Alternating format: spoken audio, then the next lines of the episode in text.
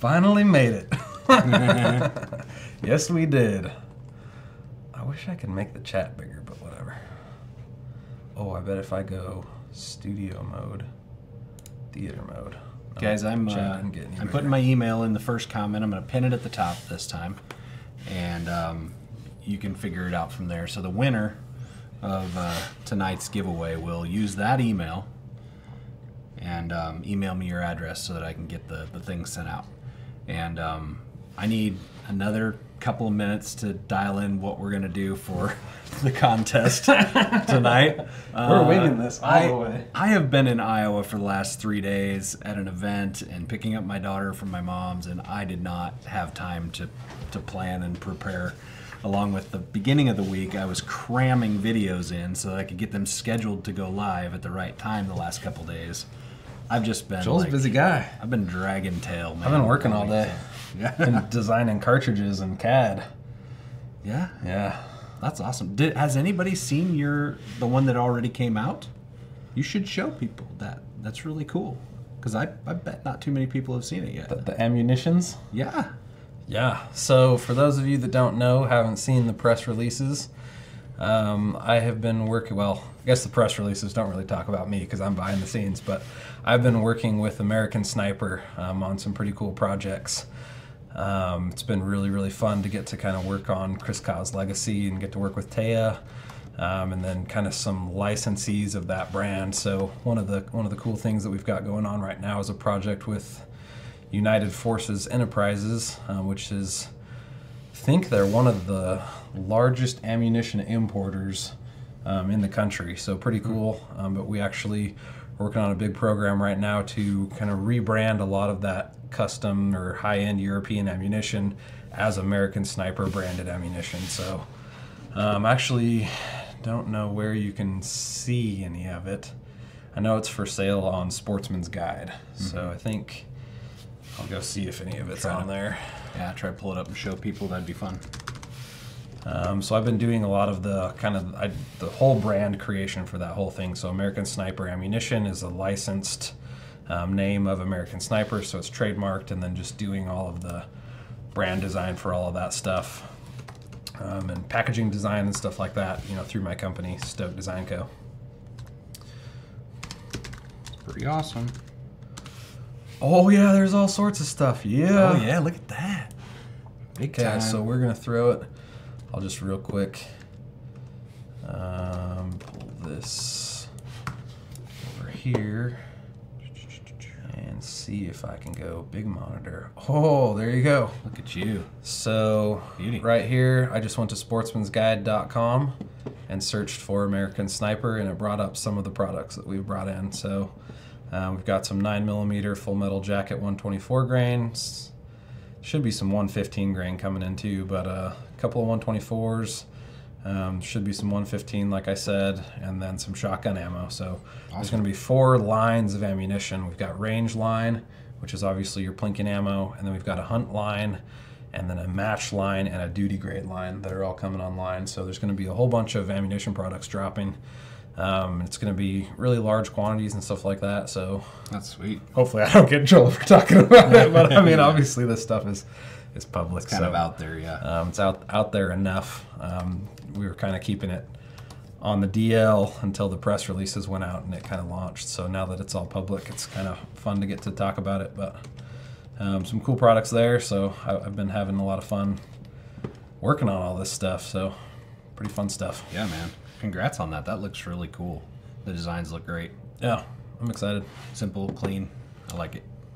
Let's see, shut that off. Oh nope, wrong button. Get us back, Rex. Bring us back home. Bring us back. Where is it? There we go. Okay, Now we're, we're back. There's always something. Uh, that's awesome. There we go. Nice. All right, I'm just sharing the link for the live stream on a couple different socials, and uh, we can get going. Um, here's the swag pack. You want to pull that out and show people what's in the swag pack tonight? Yeah, let me. All right, you can do some too. Yeah. Yeah. All right, I haven't even seen this. Well, it's just a you know some items that I that I have regularly. Um, sitting around, and so this will be what goes to the uh, the winner of tonight's tonight's giveaway. So So I've seen a whole bunch of these at matches. Don't have one. yeah, I think they're pretty cool. they're actually um, not allowed at most matches. Really? Yeah, Because because they don't actually block your chamber? well, because there could still be a round in the chamber, even though there's really no way for that round to go off. I mean, I guess one could cook off. It could Because potentially, that happens. you know, but it's just as Yeah. likely that anything else could happen too. Huh. But anyway, it's fun to have on the range, and I like it. You know, so mag block. Yep. Okay. Got a 9 is greater than 45, just like everybody knows. Yeah. Um, we've got a porn patch. Whatever. Quit that crap. Doggone it. See, the story behind that, if nobody knew, I mean, if everybody saw that, Precision Rifle Network, which this font came from an old TV show that I used to love with Jennifer Uh-huh. Yeah. Garner called Alias. Okay. So yeah. the font is actually called Alias, and I loved the font, and it I like looked that font. it looked pretty good originally, and it made it looked really good on a patch, and just everything looked pretty I good about that. it. Yeah. And so uh, it was Precision Rifle Network, obviously, but dudes dudes were like, "Hey man, where's the dudes. where's the O? Where's the So I'm like, "Gosh dang it! Now that you said that, I can't unsee it." Yeah. And it just pissed me off, so I changed it to the arrow, Changed it to the arrow and which makes a lot of sense. did a little distressed font. I like it. Yep, yep. Dude, this is a good little swag bag. So we've got some stickers. Yeah. One of the Couple? stickers. One of the stickers is for you because I didn't know oh, if you had. Oh, Yeah, one. I don't have one. Now I do. Huh, sorry. You only get one. Another Precision Rifle Network patch ski. Yeah, the new This one. This one says competitors, hunters, operators, send it. Send it. And did you notice like that the it. shape is a diamond-shaped target? The Shape is a target. It's got a little hanger up there. Yep. Yep. I like it. There you go. Is that a JC steel target? Well, Or a big dog steel target? I Or, know. uh, Who am I gonna- Who, who are you sponsored who by? am I going to tick off? Oh my gosh. This is- Joel's this not is- sponsored by a target maker. This is all political. This is. industry is so political. Yeah. I can't even say that without getting in trouble by someone for something. Okay. Huh. Yeah. I the only the only person I per- personally know that makes targets is Jake. is Vibert. Yeah. Yeah. And he makes great stuff, and I've purchased from him. yeah, I like li- Jake. And I like that guy a lot. Yeah. So, yeah, I think, but I, you know, I can't. All right, Jake. We're gonna we're gonna tag you. I won't call you on the air. I don't, I don't think I have your phone number. Maybe I do. Maybe we should just call him on the air. Whatever. He won't be watching Precision Rifle. We've got another. Um, sticker. this is actually one of my favorite stickers. I've got this one on one of my Pelican cases. Yeah, all right. Um, tier one Stitcher. Tier one Stitcher sticker. Yep, from Coltec. Oh, dude, this is cool. Somebody needs this, like, muy bueno, muy bad. There you go. The Coltac cheat sheet. I've got this on my rifle. I love this thing, man. I've tried like 20 different ways of like doing dope, and I kind of reverted to using this and essentially this on my arm. So I Hmm. double it up because inevitably I use dry erase markers, which is Yeah, bad. no, I think I use wet erase markers. Okay. which is better. That's better, yeah. But like, still inevitably, like I'm hot and I'm gonna go like this or something. Yep. And in the Missouri heat, like I'm just gonna rub all my dope off. Dude. So I try to double it up on every stage. Yeah. I have one on my gun and one on my arm as a backup. nice. So Yeah. this is super cool. I love this thing. I learned that lesson the hard way myself. I thought that I would be okay using wax pencils. I thought wax pencil's not going to rub off. Like it's on Mm-hmm. There pretty dang good. Yep. It doesn't last for sweat either. You Huh. know, I'd rub on it on my arm. So I started putting just a standard quarterback's arm board on. Uh-huh. And uh, originally I was running three by five cards in there. And Okay. I would just write on the outside Mm-hmm. um, uh, with, uh, or on the three by five card with that wax pencil, you Okay. know.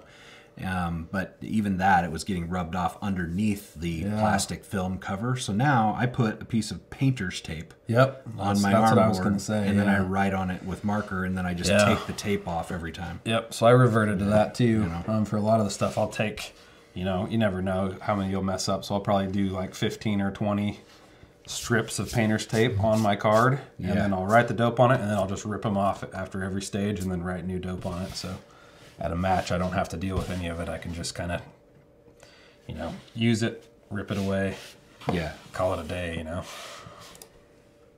Greg. He says about worn his porn shirt out.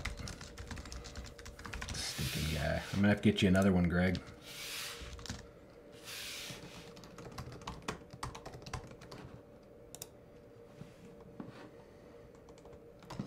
Posting to the Facebook, letting everybody know There you that we're live streaming because I got a huge following on Facebook. Yeah, go there, man. Personal following, yeah. There you go. Get it. Live streaming with Joel. Check it out. So, my my Facebook following, I think it's around seven thousand people or something like that. But Facebook, On like your personal Facebook page? no, like your company no, one. the company one. Yeah. But um, so Facebook, uh, they gave me some sort of a, a strike here recently where it says you can't share any, you can't, sh- you can't do something with your friends or whatever, but it's drastically limited. Hmm. Like anything that I share on there, like videos or whatever, Uh-huh. went from getting a ton of engagement down to just only a few people seeing it every single time. It just, and, it's, and I didn't do anything. Like I literally didn't do anything. I think. Oh, what it was was like um, I said that some place had ammo. It was like, hey, Midway's got 22 long rifle. That's all I said, and you know, got the band ski. Pisses me off. Dude. It's ah. bad. Greg wants to know what's on the docket for I'm gonna- tonight. I'm gonna text my dad, let him know that we're streaming. All right, sounds good.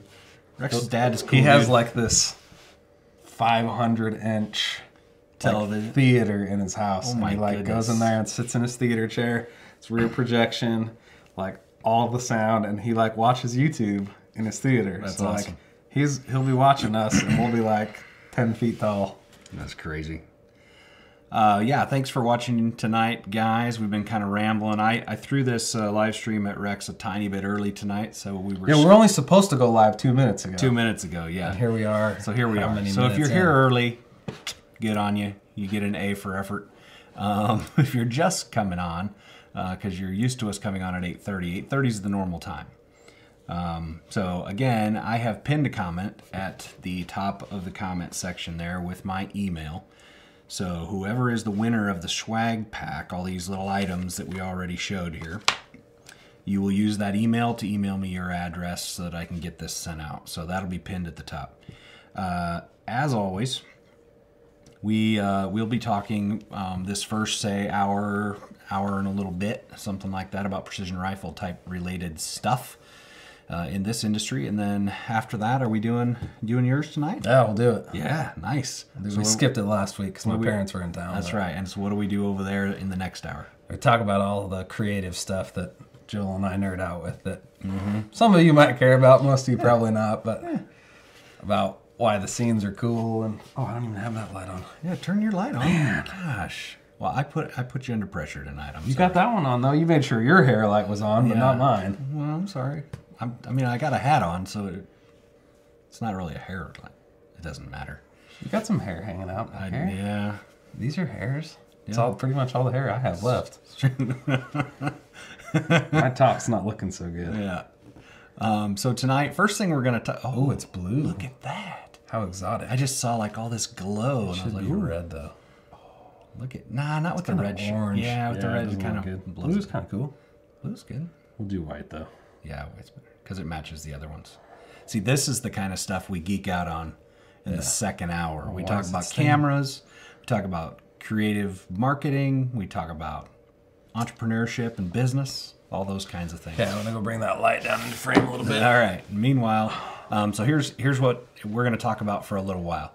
I went to Iowa this week, and um, I helped my buddy Cullen put on a uh, a sniper training event for law enforcement snipers specifically. So guys that are on SWAT teams or, or different special teams um, would come to this and they would do kind of a, a half day call it a mini match but it wasn't really it wasn't really a match they you know you got a bunch of type a go-getter kind of guys in a course and you, you you put them on the clock because you want to induce a little bit of stress um, so they think it's a competition but it really wasn't a competition it was a training Everything's a competition. yeah, yeah it's it is you get a bunch of dudes together like that and you put a clock on it. you put everything on a clock You're and all of a sudden you're competing. Yeah. Um, but it was a really great event. I do want to talk about that a little bit, um, you know, carefully because I'm not going to give away, um, you know, any names or certain or specific departments or anything like that that were involved. There were,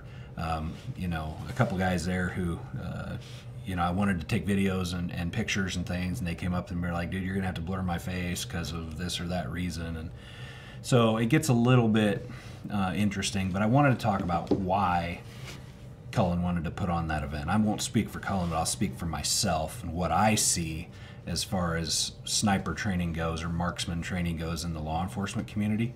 Um, I definitely think it's interesting. So uh, we'll do a bit of that.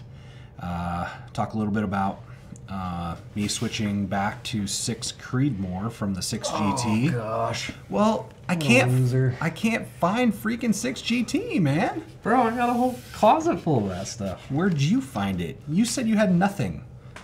Got all the stuff, man. He's got the hookups. I don't have any hookups. So I have to wait until like GA Precision posts little Facebook posts like, hey, we got all the brass in. And then like four minutes later, George will post another post being like, dang, you guys are fast. It's all gone. I'm like, well, I guess I'm not shooting 6GT this year because I can't find anything. I just don't sit on my computer like ready to hit the button. But I got a plenty of six millimeter Creedmoor. Yeah. And I had a barrel, so There's, there's nothing wrong with Six Creed. It's, fine. It just stuff. it just kicks a little bit more, in my experience. Yeah, shoots faster though. it does shoot a little faster. Well, mine didn't the other day. I was I true. Yeah, we'll talk about it. But I trued it up, and I was like below 2,900 feet per second Oh, jeez, on dude. a six Creedmoor. Why? I don't know. I'd love to know why. How long's your barrel? It's 26, Yeah, that's not good, dude. 25. It's 25. Match ammo? Uh, no, it's uh, yeah, it's match grade ammo. It's it's mean, not like hand- factory, Yeah, it's factory, factory Berger, factory Berger stuff, which normally ran about 2980, 2990, something like that. And I I lost a solid 100 feet per second, I believe, um, from winter Wow. from winter to summer, and it was crazy hot and humid up there too. Huh. So I don't know what that's all about. I think my last Six Creed load, I think was a little hot. But Yeah. I think it was like 31, yeah, 31, 20, somewhere in that Yeah. range with 105s. Yeah. These are 108s. Okay. So, Um, but I, I believe they're 108s anyway. I could double check. Um, no, the Hornadies were 108s. The Bergers were 105s. okay. I believe that's right. Uh, Sounds right. and and um, the Bergers were over 3,000 feet per second, and the Hornadies were just under. That's I'm getting the two mixed up.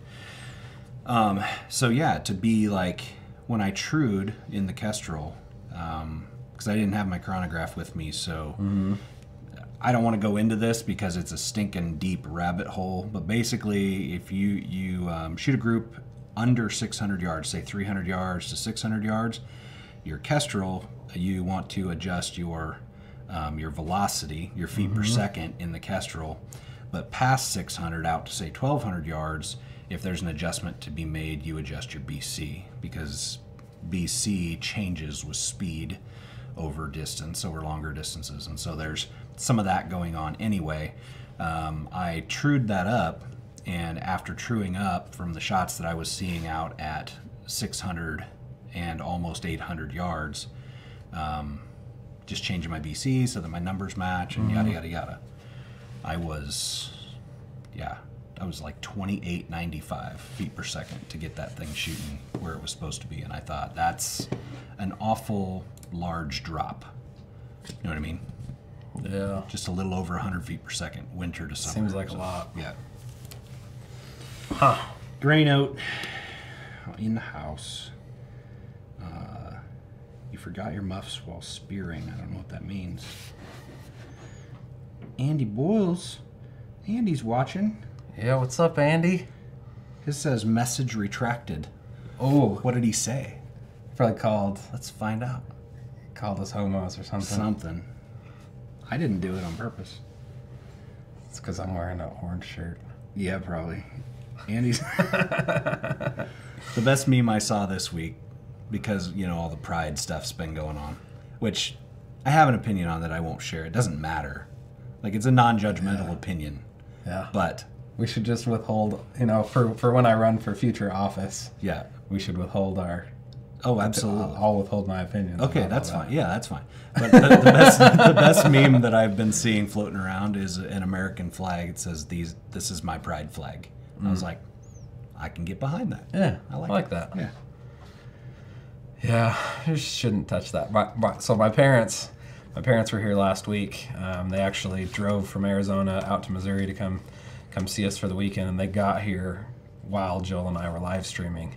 Um, so they were sitting upstairs um, watching us live stream, and um, when I came up afterwards, my mom was like, "Don't you worry about you know just sitting there like talking for so long. Like, don't you worry that you'll say something that like." Can be used against you later, like when you run for mayor or something. I was like, ah, whatever, who cares? Yeah. it's like I am who I am. I'm not. I'm not afraid. so Yeah. it's kind of funny. Yeah. It's like, yeah, you're definitely like out there when you're just like sitting here free flowing. You can't edit anything out of this thing. It's just like it is what it is. Is what it so- is. Yep. If I say it, it's there permanently. Yep. I mean, I guess you could if like something was real controversial, you could take it down. But like, Yeah, you could delete the video. in theory, like it's out. It's already out there. Like Yeah. somebody can record it or whatever. So. Yeah, true. That's very true. Not like we're high enough profile for that to matter at this point, but uh, right. someday. Yeah. All right, let's get into it. So, the reason I went to Iowa was to help my buddy Cullen uh, put on this sniper training event. Thanks for the invite again, by the way. I invited you. What? No. Yeah, you said my parents are in town. I can't make Oh it. yeah, that's right. That was this last weekend. See, It was the weekend. I didn't give you much warning in your defense. Yeah. Anyway, we could have used you because I would have loved to go. Yeah. I mean, I'm sure he'll do again, right? Yeah. Okay. Yeah, there should be a next year. It was it was fairly well received, I think. Yeah, we'll talk about that a little bit. But um, so for those that maybe don't know, um, I was uh, a part-time sheriff's deputy up in Iowa for five years, and then a city cop, small town city cop, for another year after that. So I have a law enforcement background, and um, my police academy way back in the day was in Colorado Springs, Colorado.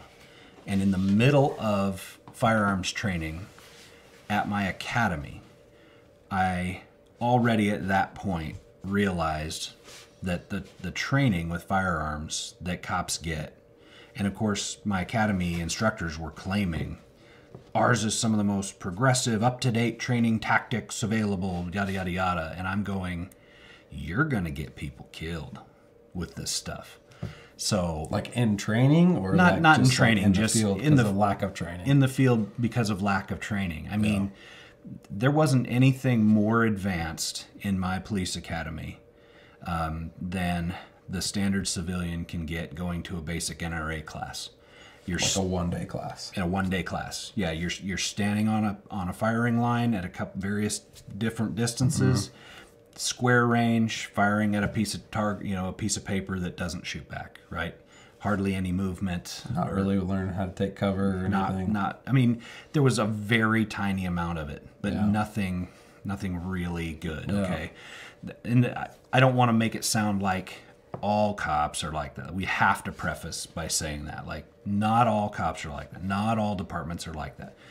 But uh, if you listen to go back and listen to any of you know Frank Galli's podcasts, um, he's I've heard it. I've heard him say it a bunch when he's dealing with law enforcement. The training for those guys is seriously lacking, and it's not because the officers want it that way. Yeah. It's not that the officers don't care. It's Yeah. that they have to. It's top down, right? It's the brass that doesn't care. It's budget- It budgetary. Too, it's budgetary, Yeah. and and the top guys they don't they don't really care about that. You know what I mean? It just doesn't seem like a priority to spend thousands on on really nice rifles and glass and, and training for those guys. And it's I believe it's it's nationwide, you know, mm-hmm. in in law enforcement. This has nothing to do with any of the you know, the race stuff and how people think that, you know, cops need more training and all of that kind of stuff. This has You're nothing strictly firearms. strictly firearms and i think that that training in the in the law enforcement community is kind of lax and so um, i would say uh, again not wanting to speak for cullen but i would say that he he agrees with me on a lot of that and now he is kind of in a position to um, start kind of gently pushing the boundaries of of what has always been done in his department. Um, and it's been well received by his team. Um, and in fact, uh, a good number of those guys came out to the event. Um, Yeah, you that's know, cool. To shoot and, and stuff like that, and and placed very well. In fact, I think uh, one of the if you had to call a, a winner of the event, Of the non-competition of the non-competition event, I think it, it came from from Cullen's group of dudes, and so first and second, I think. Um, Cool. so, you know, they're doing. There are some departments that are doing some things right, but there are a whole lot of departments that are doing a lot less than they could be. Yeah. Now, do you think do you think the reason that Cullen's department is doing more is because Cullen is kind of personally invested slash personally interested in kind of increasing his proficiency and kind of you know borrowing for lack of a better word from the competition scene to like implement some of that stuff? Yeah, I think so because you know it takes a person like that that realizes there's a deficiency and then applies himself to helping be the change that he wants to see. yeah. And um, you know he's taken much of the training that can be taken in the law enforcement circles. And he's started branching out into taking classes from other places like he took classes from Frank Galli. We've taken some dmr classes from uh, jim cobber uh, over at the site in illinois. He's an ex, ex-navy seal sniper. Um, he went out to uh, Tyler Hughes's uh, place in California here recently. Max Ordnance Max Academy. Ordnance Academy. Thank you. Yep. I was going to say Max Effective, but that's you. um, Max Ordnance. So he, you know, he's branched out and taken a lot of these different trainings, um, and he's bringing that back to his team and training people up. The problem that I see in law enforcement circles is that guys take their basic sniper course at the state level, which um, I've never done it, but I, I know guys like Cullen who have done it. They've told me everything that goes into it. Um, and those guys, they never get off their belly. It's basically a week of gathering dope and, you know, um, learning about their rifles and their systems and, you know, Yeah. the ba- the very you gotta start you got to gotta start, start somewhere, and you that's gotta- where you start. Yeah, that is where you start. that's but the tip of the iceberg right that's the tip of the. It's just the tip, right? Yeah. And um, Greg, here he comes. it's gonna. It's gonna. wait oh it wasn't greg No. okay Anyway, um, sorry. Distraction. Squirrel. squirrel Um, yeah. Derailed us right there. Doggone it. Bunch of children over in here. Um, anyway, it takes a person like Cullen to apply themselves and, and make some changes, you know. But the problem with the rest, not the rest, some law enforcement community is they're just they're just so set in their ways. This is what I've always done, you know, my mm-hmm. my Remington 700 or my, you know, my FN patrol bolt rifle in 308 with my, you know, $200 Tasco scope that I've that I've always used. jb welded JB welded on the last episode. That's right. like they they just don't see, and they're like, hey, you know, the. So here's an interesting tidbit that I'll throw in, just kind of explains things, right? The the average uh, the average distance of a of a law enforcement sniper engagement in the United States, um, recorded over the last eight, 10 to 20 years, I can't even remember how long, it's been a long time, is 58 yards. 58 yards. So you got a bunch of cops that are like, if if it's 58 yards, what in the world do I care about shooting out to 300 yards? Let Or alone, 600, let alone five or six or 1,200, a yeah. thousand. You know, they just they're just kind of like what I have, the gear I have, the caliber I have right now, my skill set now, I can make that shot. That's what they think. Okay, but Cullen took some little the little uh, B and T Industries playing cards, the Ace of Spades playing cards with the little thing in the middle. Yep. So the very first stage of the day was one of those playing cards, which is a one MOA circle, right in the middle of that ace of spades. He put it at 58 yards, and that was that was the cold bore first stage of the day. Okay. And I saw a lot of law enforcement snipers completely miss the center circle. Now, Which is a two MOA circle at that distance, at 58 at 50 yards. at- yeah, basically. So pretty much two MOA circle. Yeah. And so th- I don't want that to I don't want that to sound it sounds like, well gosh, those guys all suck. Well, no they don't.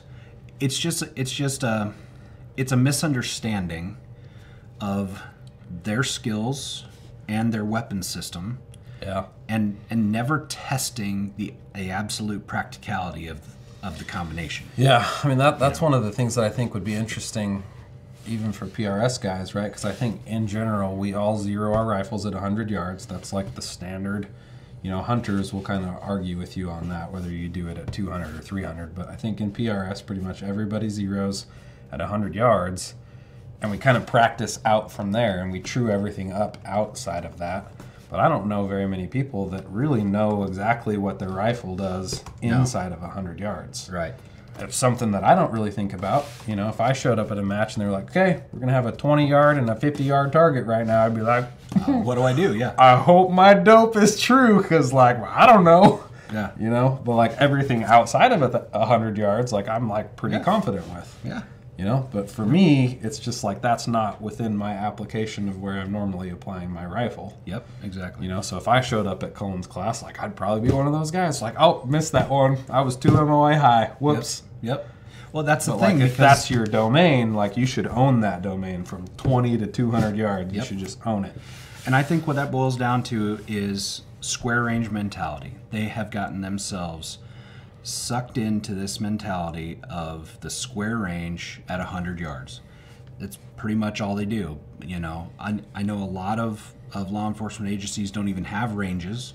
If they do, there it's a 100 yard range out behind the sheriff's department or something Yeah. like that where guys can go and just make sure they qualify, you know, with their pistols and rifles and shotguns, and they never need past 100 yards for that they forget about the marksman, right? So the marksmen, the snipers, then end up using 100 yards because that's where their dope starts, right? They zero their guns at 100 yards, so they never need to worry about anything underneath that with their precision rifles, but they're forgetting the practicality of it, which is the average distance is less than 100 yards for a sniper engagement.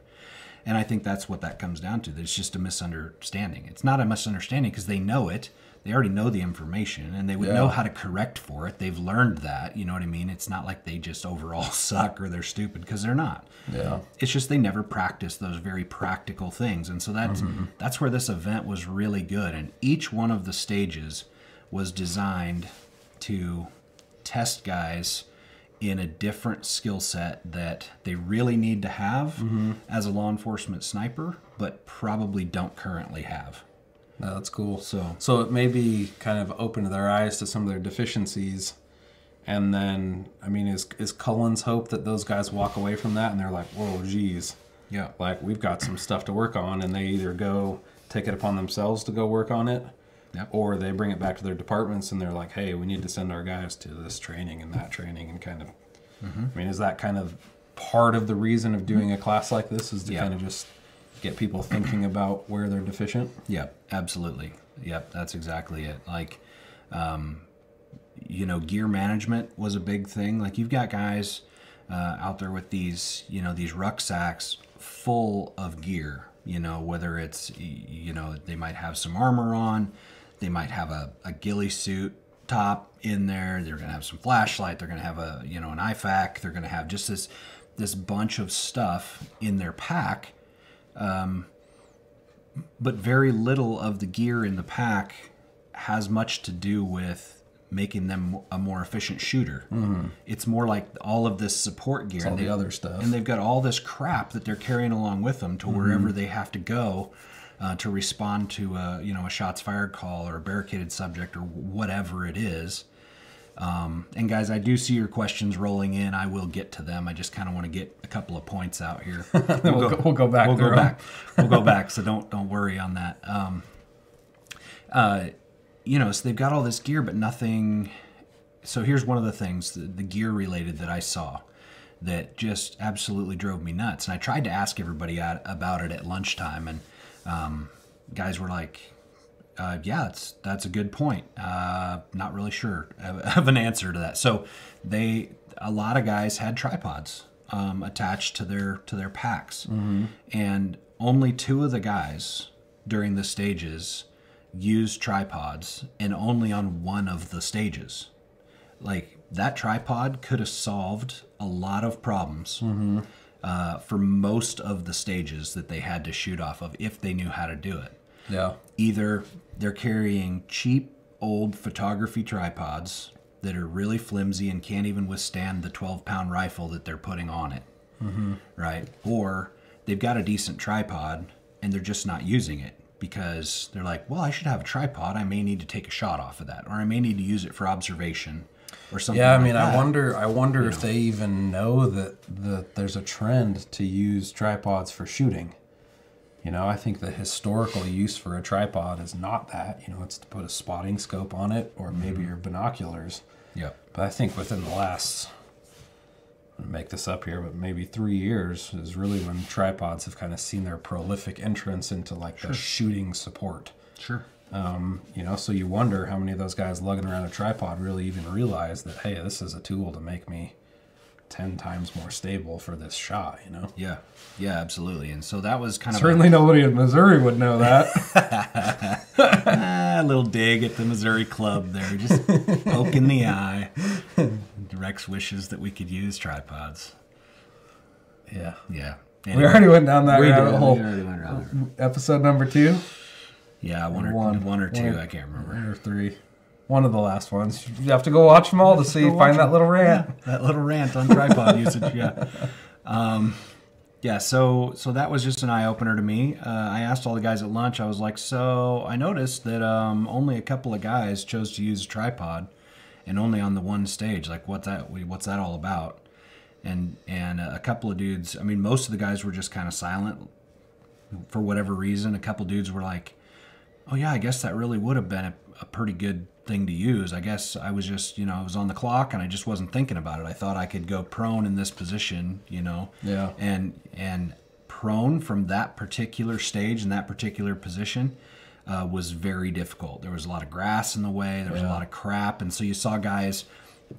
I mean, some guys just timed out and didn't, and or just sent it and didn't get the shot Yeah, which from a law enforcement sniper perspective that's scary that you're willing to just go ahead and send that shot even though you weren't. even though you weren't good with it. totally good with it Yeah, um, and then the other thing is like some guys were like a few guys were like um, you know hey we're on a hill if i back up the hill i get higher and so then they just back up the hill get higher and go prone at a down angle but then they try to scorpion position. You know. I'm good at that 'cause my Yeah. back bends backwards There like you that. go. Nice. All the Utah guys. yeah they know it's scorpion There was there was some stage where everybody was trying to like do this like side pro prone thing because it was it was kind of flat. It was you know a little bit of an uphill and then it was just like that long of flat and then it was a pretty steep uphill. And everybody's trying to like lay sideways on their gun, and I just like plopped up there and like bent my back in half, and I was like a little banana. Clean the stage or something. Everybody was like, "Whoa, that was cool." you know but it's like certainly you gotta you gotta play into your limitations whatever those are you know if, Yeah. if you can do that then yeah do it but yeah if not bust your tripod out Yeah, exactly. Well, that's the thing is the guys had guys had tripods hanging on their packs, but they chose to lay the pack on the ground and try to lay the rifle on the pack to to get the the gun extra high enough elevation. to get the Yeah. extra elevation, which is fine. There's nothing wrong with putting a rifle on a pack. Of course, it, it's a good method. It can be done, but the tripod is the better tool. But I just you know I just wonder. It's like what's the mindset? Like, is it because you don't train on the tripod enough? You just don't really think of it as a good tool. Whereas for me, if I'm looking at field shooting conditions like that, whether it's hunting or definitely if you know, I can transition my mind over to, to thinking through all the different scenarios that a law enforcement sniper or marksman have to might have to take a shot, mm-hmm. tripod is just the king of tools when it comes to that. And second to that is going to be a barricade bag, and I only saw two guys that had game changers.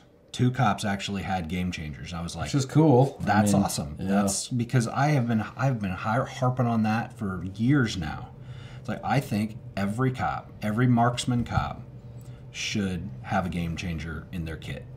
Every single one, because It's a crazy good tool. it is. Yeah, you think about, you know, a cop getting out of his car, opening his car door, and down in the crook of his, where his car door is and the, the A pillar, Yep. you know, throw a bag in there and you can shoot off of it. Think about the fire hydrant, you know, throw that on top of there. Just all of those kinds of things that a cop might have to try to make a more stable, longer distance, Yeah. DMR, designated marksman style distance shot. Like it's, and it's a great tool. And, um, and I just, it's just the mindset you know they're so they're so ingrained in what they've always done they haven't gotten off their belly they rarely get past 100 yards um, and this kind of an event uh, was a really really good way to show those guys what they've been missing i think Yeah.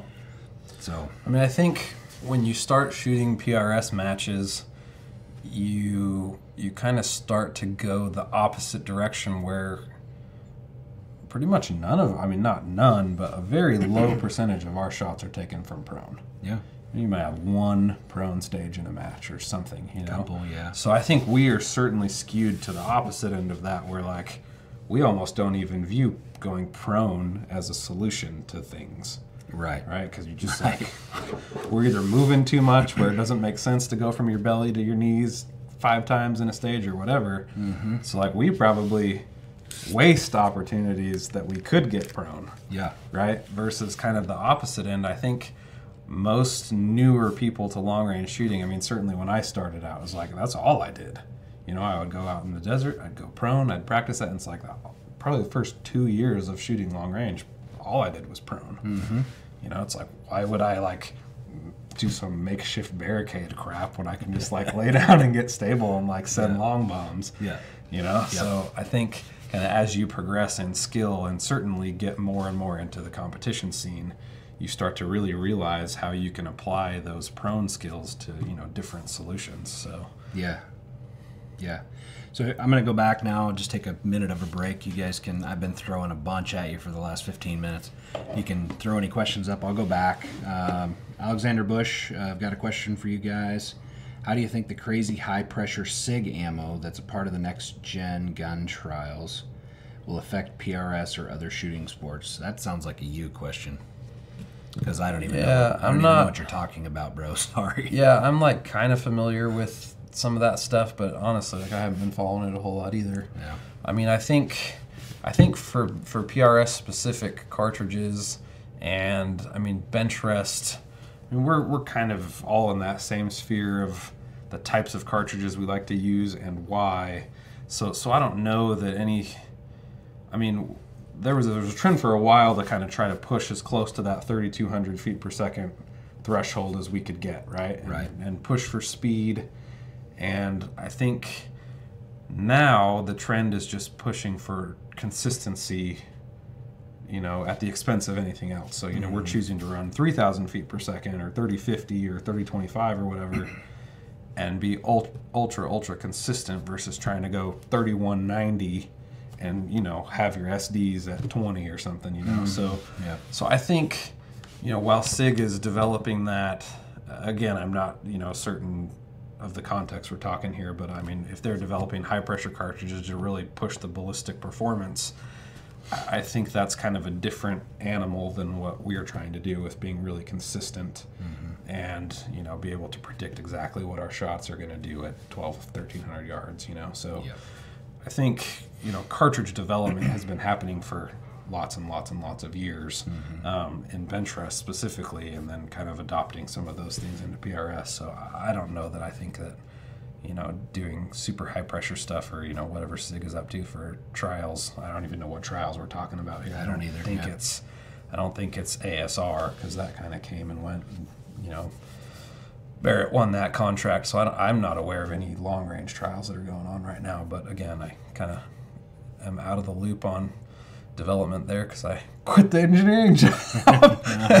I'm doing creative content now, so Yeah. I'm a little out of the loop there. But uh, yeah, I, I think I think we're kind of trending in a different direction for a while we were kind of going that way with pushing the envelope as far as speed went. But Yeah.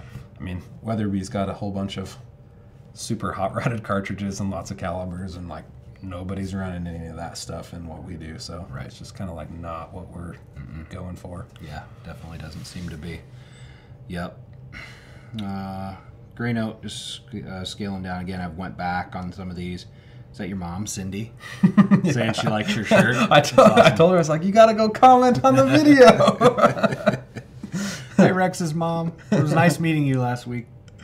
Uh, let's see. Gray Note says, I'm in a very rural area. A deputy who's now sheriff did an entry after a standoff with an AR with no optics, no sights. I'm not sure how that works out, but whatever. He didn't seem to understand the problem with it. it's, it's again, I would, gosh dang, I would hope that that's the exception, not the rule. But Uh, yeah. gosh man i and the problem is is that you see you know of course this is all that we this is all we hear about. You always hear about the negative right?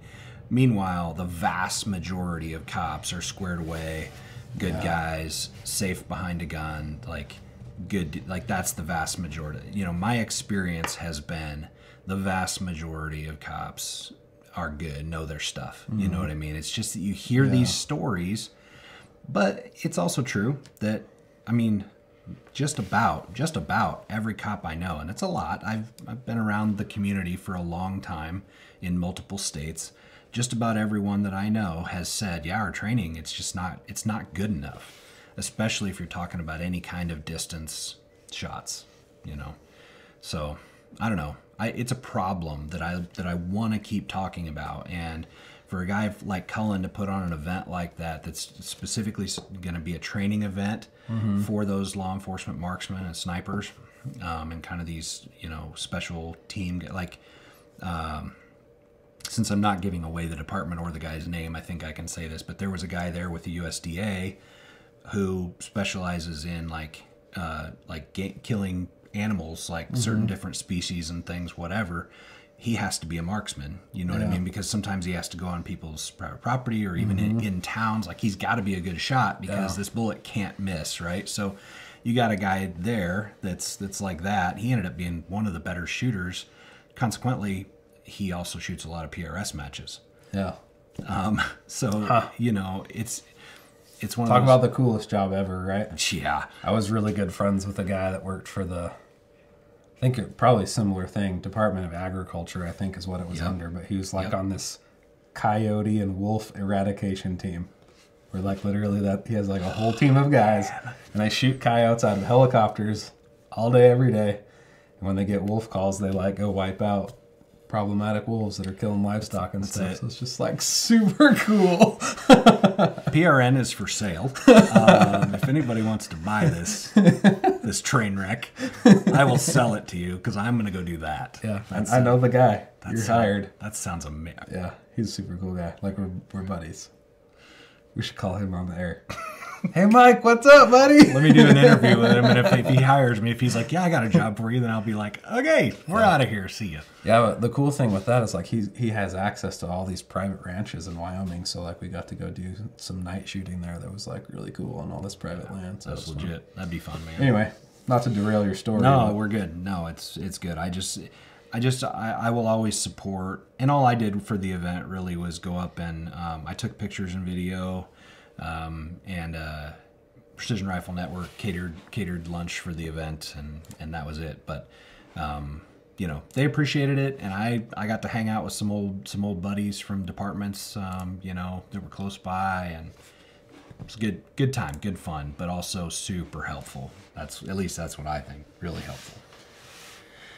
All right let's go on down the line here on the on the questions list. Jared jared's having a baby tonight hopefully How cool that he's spending that monumental night with Rex and. Joel, number Well- four. you know just like any good man would be he's just sitting in the hospital probably like scroll, mean, there's just scrolling. not much you can do. not do. much you can do like you can't do anything for her no matter whether you do this or that you're still getting yelled and screamed at all night long Might as well be watching Might as Precision well be Rifle watching Network. Precision Rifle Network. That's Yeah. all I'm saying. I've been through that four times. Yep. So I know how that goes. Heck yeah.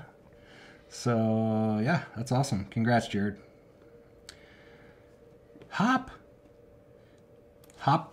Hoplophile. I, Hop. I don't even know how. I don't even know how to. You know who Hop is? He's got his. Uh. He's got his own YouTube channel. If you guys don't follow Hop, you should probably jump over and follow his YouTube I hate channel. how like you can't see people's like you Yeah. can't click on them in the chat. I know. I wish you could click on them if they have a channel. That would be good. Hop also works for the Firearm Blog and does um, does content for them. So that's Oh, kind of okay, where I met him when I worked uh, for the Firearm Blog. So Hop does a dude looks like uh, like a, like a twelve year old Kevin Bacon, but knows his stuff. Cool. So yeah, but he's not twelve. He's not even young. I think he's thirty something. Hop, how old are you? I don't know. You're thirty something, aren't you?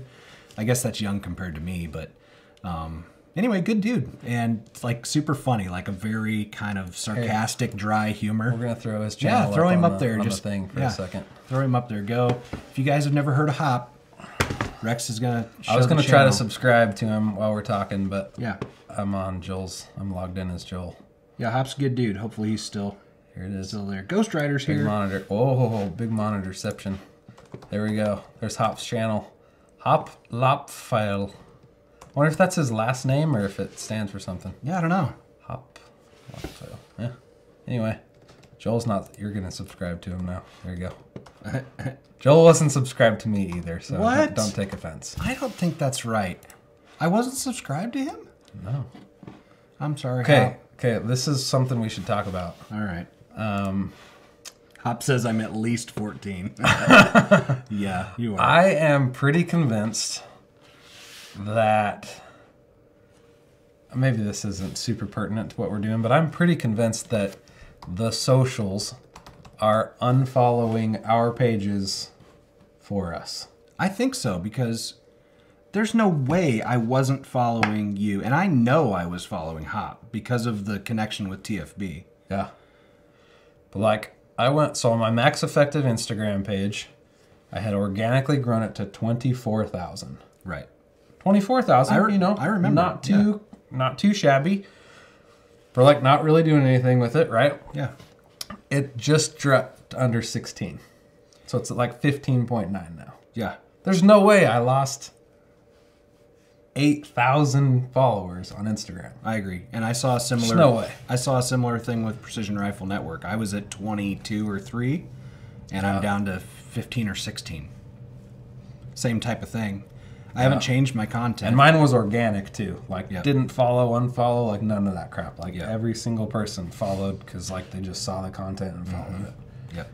So I, I'm either they're banning, either they're kicking people off in droves, or they're shadow banning us by unfollowing us from I don't know. Mm. I don't know either.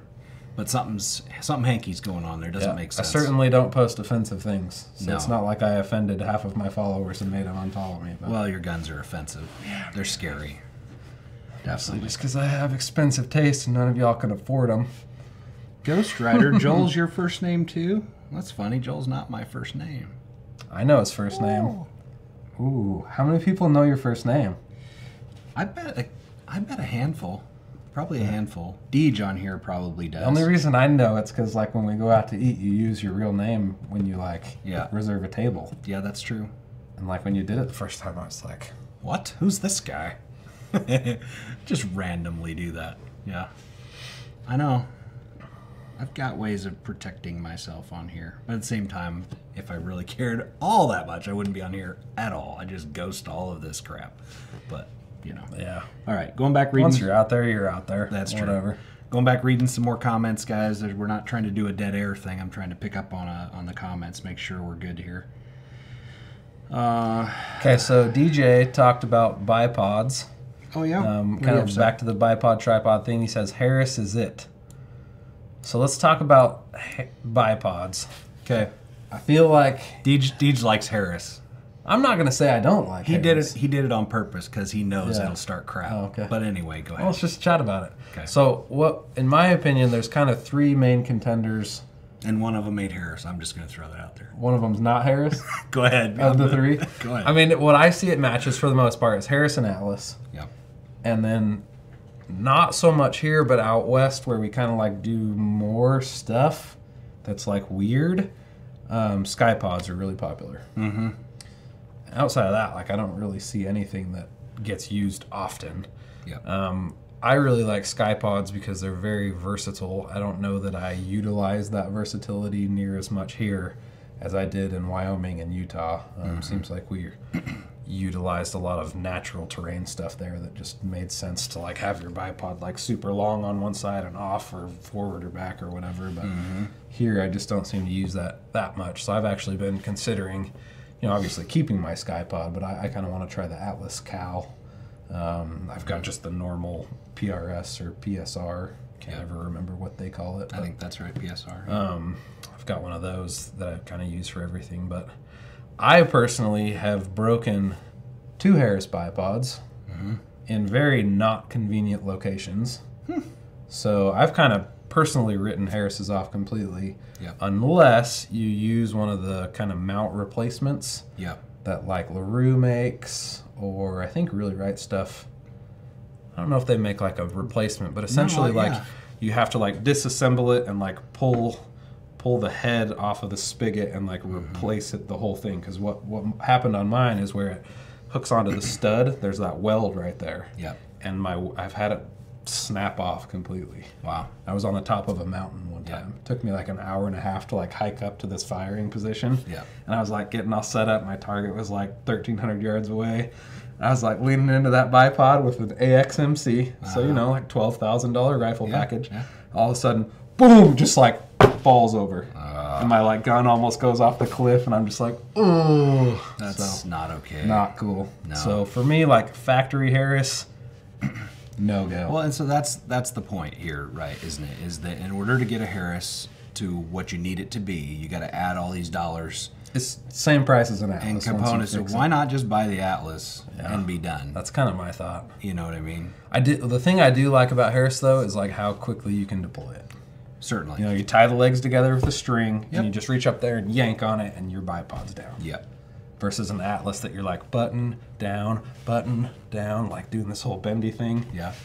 It's true. Or a Ckye-Pod where you're like one of them's a button and one of them's a lever that you have to pull and you can't ever remember which one's a button Which and lever because they're shaped the same. Right. Don't get me on the talking about Yeah. UI and UX design because that one I love it, but it's Yeah. annoying. I mean, I would probably agree that that um, that the Harris wins as far as speed of deployment. That might be the only category. It doesn't Yeah. win in quiet. It doesn't win in in functionality, like different ways that it can be adjusted and shaped and turned. Yeah. It doesn't win in any of that Or durability. or durability. You know, some people will be like, "Oh, it wins in price." I'm like, "Well, not if you have to add a bunch of crap to it to make it good." Yeah. So get an Atlas. That's that's my go-to, and my second go-to is the Ckye-Pod. I think I would agree with that. Yeah. Anyway, all right. There's our bipod. there you go, tangent. Deej. There you go, Deej. But more better than all of it's a tripod. There you go. Greg. Okay, why- well that, that kind of goes into what Jared responded. I didn't read that yet, but that that'll Jared that'll kind of give you an idea of, you know, budget bipods, I guess. What about a budget tripod? Um. I think there's a scale. You know, you got really right stuff that's what about twelve hundred bucks by the time you get into the tripod and the head. Yeah. I think for me, I really like the Leofoto stuff. Mm-hmm. As far as like a budget, it's about half as much as a comparable really right stuff Yeah. tripod, and I would say it's on par with quality. Would you? I actually really like my my Leofoto one, like I more better almost. I had I had a Leofoto, and then I found out, and I don't know all the details, but I found out they were one of those companies that uh, that really right stuff sued or something. There was something there. I'm not gonna sit here and try to spread rumors, but basically, it sounded like um, the Leofoto was was ripping off designs or ideas or something. I don't know the full details, but I, Chinese, they're good at that. but I hate that crap, and um, so I wanted to support. You know. Yeah, I have I have one of each. I have really right stuff, and I have a Leofoto. Yep. So I don't know. I didn't mind It's the hard Le- to say. I didn't mind the Leofoto. My my issue with it was just how big and kind of bulky it was at the top because then you had to buy the well, I had to add the really right stuff, Hmm. the bowl up at the top with the little Uh-huh. short handle underneath so that you can rotate it and um, you only had just a little bit of of downward or upward yeah. you know angle to That's it. That's what I've got with my really right stuff. That's the head system I have is that Yeah. bowl, and I think it's only 15 degrees. Right. And so for me I was like, ah man, I just want I want something that I can get more angles if I had to because I was doing some hunting out west. Yeah, you have the Apex head system on yours, right? Where it's really small and the legs are really close together, and On my really right stuff. Yeah. Yeah, it's the it's the Anvil 30 ball. Anvil. Yeah, Yeah. no, not Apex Anvil. Yeah. that's right. Yep. And it's good. So that's the high end. And then middle of the road, yeah, Leofoto. And I'm not going to say that they're a crap product because they're not. I've owned them and it worked fine. I just personally can't support them. But they're in that probably $600 range for a full setup. Yeah. Something like that. And then you've got uh, from Shadow Tech LLC, which is also Hog Saddle. Josh Stabler over there is ex Marine Corps um, sniper. It's not X, right? no. I don't think he's still in. Yeah, but you can't call him X. Oh, that's right, because Marines are always Marines. Uh, thank, Yeah. thank you for I reminding saved me. you. I'm sorry. Not gonna get Josh, shanked. I'm not gonna get shanked in the night. No, no. But anyway, they've got the. Are you ready for this? It is the PIG 0311G field shooting tripod. That's a mouthful. It is a mouthful. That's that green one that you see running around. I want to say those are like 300 bucks, aren't they? it's about 300 bucks for the for the tripod itself, and it's made by Slik. Okay. Which is a photography company, but Josh worked with them directly to get this thing kind of beefed up a little bit. Um, it's got the little um, locking uh, bars. It doesn't have like the twist rings like the other two does. It's got like the Mm-hmm. Yeah. little kind of the Manfrotto style clamp. yeah, the clamp Yeah. things that you have to do, and so um, you know you pair that with uh, with a good ball head, which is another couple hundred bucks, mm-hmm. uh, and then maybe a hog saddle up on top of that if you need it, and um, you're probably in that six to seven hundred dollar range. So, um, but that's the honestly the. Oh, you going to Slik's website? Yeah, I just wanted to check something before I spoke too soon, but I think I think I don't want to get it mixed up, but I think Slik is kind of a sister company of one of the very popular quality Japanese optics companies Oh, is that right? that Okay. manufactures a handful of the scopes that are made on the market that we use today. It's kind of Okay. kind of a cool thing with Slik is they're kind of made by the, the same group of guys, and I've I've been over to their factory and seen their showroom and stuff. Yeah. I'm pretty sure it's Slik. I could be confusing it with something else, but I mean, I, I just googled made in Japan to make sure, so I'm, I'm pretty sure those are the same. Right on. Okay. So kind of cool. You know, I think that's a, another good company to support. You know, making a lot of our scopes. Yeah, there you go. So I guess for me, I think overall the um, I think the Leofoto actually comes in as your budget option at five to six hundred bucks, and then if you're going with Probably the, the cheapest professional grade option. like for a complete kit, Yeah. right? Because with the PIG 0311G from Hog Saddle, you got to get the tripod, which is 300 and change. You got to get a ball head. If you go with the nice one, it's two to 300 and change. And then if you're going to get a hog saddle on top of that, you're another two or 300. So you could be, you know, seven to 900 bucks all in uh, on a Shadow Tech LLC, but you're also getting like a basically bomb proof, like rated for 50 cals, like a big old freaking tripod. Um, it's actually not big in, in terms of the size. Uh, it's heavy. It's, it's, I think it's twice the weight of my really right stuff. Um, and it, but it's about the same size, and it can do everything that the really right stuff can do. Um, it's just uh, it's just a different option, I guess. So uh, I'm gonna need to go back and we're, I'm losing track of comments, so I got to go back for a second. Was there something you were? No, just while we're talking about tripods, so, um, you know, before I ventured off on my own, um, I was doing engineering work for Gunwerks, um, and one of the cool things that they came out with pretty recently, I threw it up on the screen over here, is a you know a tripod system um, from Gunwerks. So it's it's kind of another one of those mid-level you know price point options, which is kind of cool for a product from Gunwerks, I think most of the time when people hear that Gunwerks is going to launch something, they kind of do the eye roll, like, "Oh, is it going to be ten thousand dollar tripod?" You know, exactly. Um, but it's pretty cool. You know, it's 495 bucks um, for a tripod and head. So, you know, another one of those, I think, pretty solid options for, um, you know, being able to get into it. So, threw that up for you guys to kind of check out. But you know, just another one of those options. Yeah, there you go. Nice. I almost just xed out of our stream screen. Oof. Too many windows, bro. Yeah. Jason got the Hunter novel this le- this week. Thanks again for it and the cool patch. So Jason was a winner on week two, I think, of our uh, Yeah, of our cool. ammo novel. So you're welcome, Jason. Thanks for playing, man. Appreciated that. I still haven't told everybody what they need to do this week to win. Yeah. This is gonna be. We're way into the stream now. Well, it's good. I mean, this this is, I like it because it's rewarding the people that are with us. I mean, we've that's right. Yeah. we've been we've been on this one for 70 minutes. Well, but the first 15 we were dinking. That around. wasn't 15. Whatever. it was a solid 5 to 10 though. okay. One of these times we're going to just get to like we so the problem is we keep switching Time, our streaming platforms. Yeah. So the first time we streamed direct to YouTube, um, and found out that that was coming in at 1080p, which was good.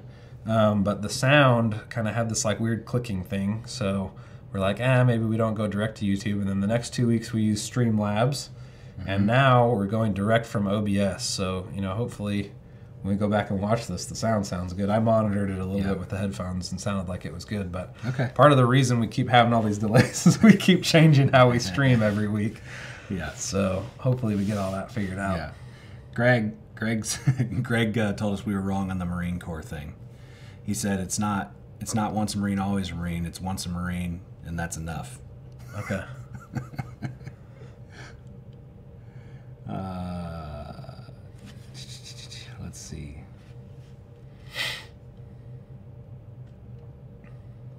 What am I missing here? I feel like I missed something.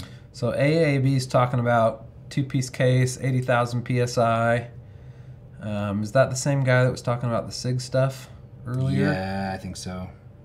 Uh, Well, no, he was answering the other guy that was. oh, okay. Mr. Lovell, it's your birthday? Nice. Happy birthday. Well, tomorrow, he says. Happy birthday tomorrow. Um, you win nothing yet. We'll see. I still haven't decided. Like I'm, like I said, I'm dragging tail on this um, today. I had something in mind earlier, and by the time I got over here to Rex's house, I completely forgot what I wanted to do. So I'm sitting here buying time, trying to figure out what I'm gonna do. I'm just being honest with you guys. So Ghost Rider says he's a Kalashnikov guy. Мне нравится Kalash- Kalashnikov. Yeah, give us bust out the Russian for us. Rex spent some time in Russia. Зачем? He's a spy. Никого нифига не понимает. Somebody understands him right now. I don't Maybe know. Ghost Rider does. Ghost Rider, you speak some. You speak the Russian. The Russian. The Russian. The Rus. The Russian. Six Arc versus six five Grendel. Arc doesn't seem worth it. I don't know. Not my space. It's just like a little too far out of what I care about to really pay a lot of attention to it. Seems like the arc is cool just because like it's got backing. I mean, we, we've talked about Yeah. that before. Like any cartridge that Hornady gets behind, it's like it's gonna have a lot of marketing dollars behind it, so it's gonna get adopted. You know, so for that factor, I tend to like to choose things that they push because it's gonna become mainstream. Yeah. and then I can buy ammo off the shelf. So I did a video on that um, a while back. Um, George Gardner was generous enough to let me borrow one of his personal gas guns, um, chambered in 6 ARC. And I just had one day with it. Um, didn't have all that much ammo, but it's a straight shooter. You know, obviously it's a GA precision built gas gun. you know, uh, shooting ammo that that was, you know, specifically designed basically for one of those guns. Like they went hand in hand in the designing of the round, right? And so, um, of course, it's going to shoot well. And with the factory ammo, it shot, you know, half inch groups with a gas gun with me driving it. So in a gas gun, if I can get sub MOA, uh, I'll take that all day long. You know what I mean? Like uh, for a gas gun, I just don't drive them that well. There's a lot of moving parts, and being really consistent with your fundamentals is difficult when there's so much movement going on. That being said, um, I personally don't understand I, the role. Really, somebody would have to explain it to me um, where the role of that round is compared when you've got something like uh, a 6.5 Grendel, which is established. It's a good shooting round um, for up close, for mid range, even for long range plinking. Um, it's got good energy to, to mid range distances. I think the six arc would have a little a little more distance with a little better energy. You know, because of heavier bullet and, and that sort of thing. Or does it have? Anyway, um, it's late and my brain's not working, but I really like the Grendel. It feeds well, it shoots well. I can get sub MOA with it, and um, I see no reason for me to switch to a six arc from a six five Grendel. That's just me. So I hopefully that answers your question. I'm just like in an AR. I'm just like blackout. You know. Subsonic rounds It's my jam. with a can. No, I keep I keep 124 FTX. Like somehow I got a hold of some law enforcement only ammo, so that's like what I keep in like the ready to rock. But then like I've got mags of subs. Yeah, Yeah, it's just like if I want to shoot far, I'm gonna grab my bolt gun. yeah. That's that's it for me too. It's kind of my jam. Yeah, I just don't see gas guns as long range guns. I see them as And they are, and certainly like they can do it with them. Yeah, they can do it. They can do it. But I- it's just I feel like for me, you know, a good like a, a five five six is good on human type targets for you know precise shots in those like maybe a max of four or five hundred yards. Like this is just me, and I, you know, I've never been in the military, so a military guy can chime in, I'm sure, and tell me, ah, they're great out to whatever. That's fine. But just looking at the energy and the ballistics and the drop charts and just all the stuff and my particular testing of them and my ability to drive them accurately, 556 pretty much stops at like 400 yards for me. Kind of like kind of like the 308 stops at 800 yards. You know, just hits that invisible wall and just drops straight to the ground. That happens. that's it does. Yeah. I've seen it happen. It's a ballistic phenomenon. It is, yeah. Um, I think then if you're looking at a gas gun, you got to step up to something like a 6.5 Grendel or a 6 arc if you want the energy and the accuracy and the extra distance. And that would bring it into, you know, the same kind of, you could do a gas gun in 308 and get more distance out of there, but then you're you're in those DMR roles. Then like- you might as well do a gas gun in six Creedmoor, six five Creedmoor. Yeah. Anyway, the DMR type roll is like that. That goes anywhere from say 100 yards out to let's say 600 yards. Yeah. And I think that's where something like a 308 gas gun or a 6.5 Grendel gas gun really shines. Yeah, if th- if that was my goal, yeah, pretty accurate inside 800, really accurate inside 500. I'd be like, yeah, gas gun would do it. It'd be fine, you know. But Yeah. inevitably, I like to shoot further than that with Yeah. any gun that I own. So Yeah. why do it? The bolt gun's the better tool. Why would you choose tripod's a better tool. tripods? why would you tool? choose anything else? This this is this is the joke of the day. Is the tripod is the the joke better of tool. the whole time I live in Missouri. Let's just have our own match, and that would be like a tripod only match. No, Tripod. bi- it'll be a no bipod match. No bipods. You should, dude. We could do something kind of fun with that. I think. We'll call it. We'll call it the Broken Harris match. broke broke back Harris. We'll say, hey, no bipods because you just climbed up to the top of a mountain and your hair is broke. Yeah, I want to. I want to read the sca- stage descriptions for that. That should be good. I'll have to get Canoyer to write them. Dude, he's over here telling me that it's Some guy asked us if we were gay. Up in the comments, do you see that? it's your shirt. It's your fault. It's because it's a rad shirt. I have a bright personality, Joel. Are these? It looks a little more. It looks a little more like pink and saturated. These are Sasquatch, aren't they? They're like little hiker dudes. Do you even hike? I hike. He's backpacking. I backpack. I backpack to the top of freaking Mount Rainier, bro. I'm not impressed unless it, unless it was a winter ascent. I'm not impressed. It was a snow ascent with crampons. All right. C R A M P O N. It just it didn't. It's not the. It's not the TAM. Yeah, I'm just Yeah. making sure. Crampons. We have we have Marines in the audience. We can't. You got to be specific. be, be Pacific. Yeah. Yeah. I did a bunch of I, when I lived in Colorado, man. Like climbing 14ers. That was my gig. I like it, dude. I really, really like mountain climbing. So Did a ton. Yeah. yeah, we'll have to go on. Well, I you're gonna have to figure out some way to make me lose weight then, because right now my butt would get kicked up Dude, there. let's just do it. The big hairy match. yeah. Big hairy match. I think that we need to host a match, man. We keep talking about it. We We, should just do, it. We should. Gadsden will let us do it. Yeah. He'll let us do it down there. Let's do That'd whatever. Greg, Joel, Steph says it's not late. Tell that MRFer it's 9:30. That's late. I'm old. Steph, I'm old. Plus, you guys are always out before that too. I see the pictures on Facebook. You can't lie to me. Both of you guys laying on the couch, dead to the world on your backs with a dog on your chest. That's it. That's all your Facebook posts are. I know the truth. you can't you can't fool me. You tell me it's only 9.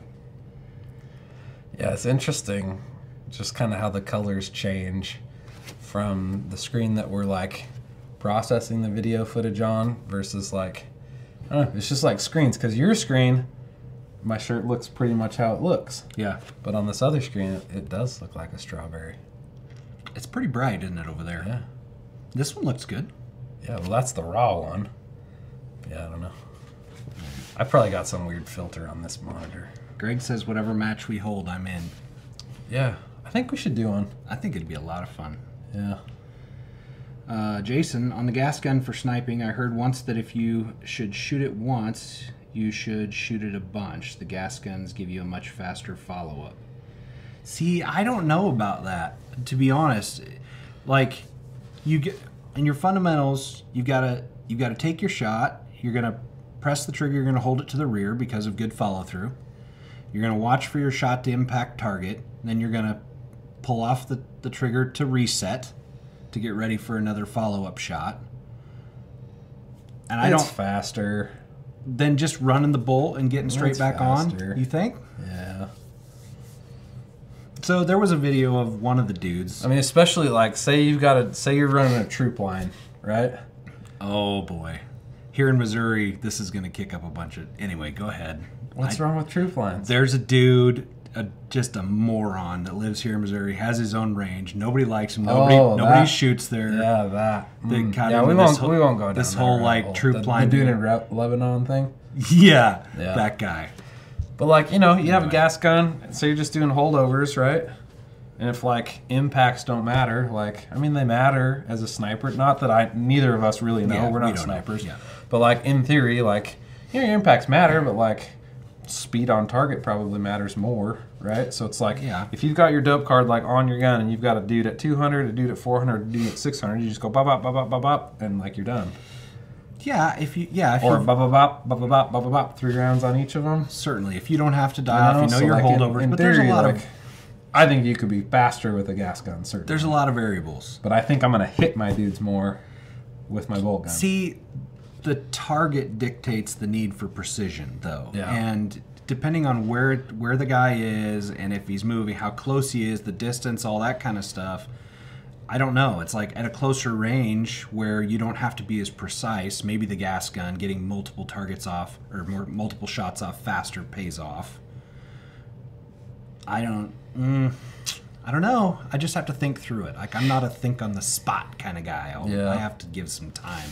Yeah, Knoyer's talking about his his match from Big Piney last weekend. Ten rounds. He finished it in 36 seconds. KYL racket 662.